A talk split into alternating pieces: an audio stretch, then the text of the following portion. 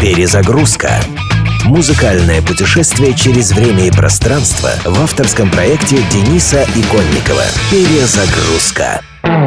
К 1986-му группа Bon Jovi существовала уже три года. На их счету было два альбома и несколько умеренных хитов, но музыканты и близко не были теми суперзвездами, какими видели себя в мечтах. И тогда к делу была подключена тяжелая артиллерия. Для помощи в сочинении песен был нанят хитмейкер Дезмонд Чайлд, продюсером стал суперпрофессионал Брюс Ферберн, а в кресло звукорежиссера сел Боб Рок, впоследствии сделавший из звезд андеграунда Металлика супергруппу мирового масштаба. Вместе эта компания записала альбом Slippery When Wet, скользкая, когда мокрая. В сочетании с изображением девушки в мокрой футболке на обложке пластинки это название звучало провокационно. Хотя на самом деле Slippery When Wet это всего лишь распространенная в США надпись на различных предупреждающих знаках. Сумма идей сработала на ура. Альбом до сих пор остается самым успешным в карьере Bon Jovi. На нем прозвучали самые известные вещи группы. Bon Jovi, You Give Love a Bad Name. Ты называешь любовь нехорошим словом. Еще одно провокационное название и хит номер один в 1986 -м.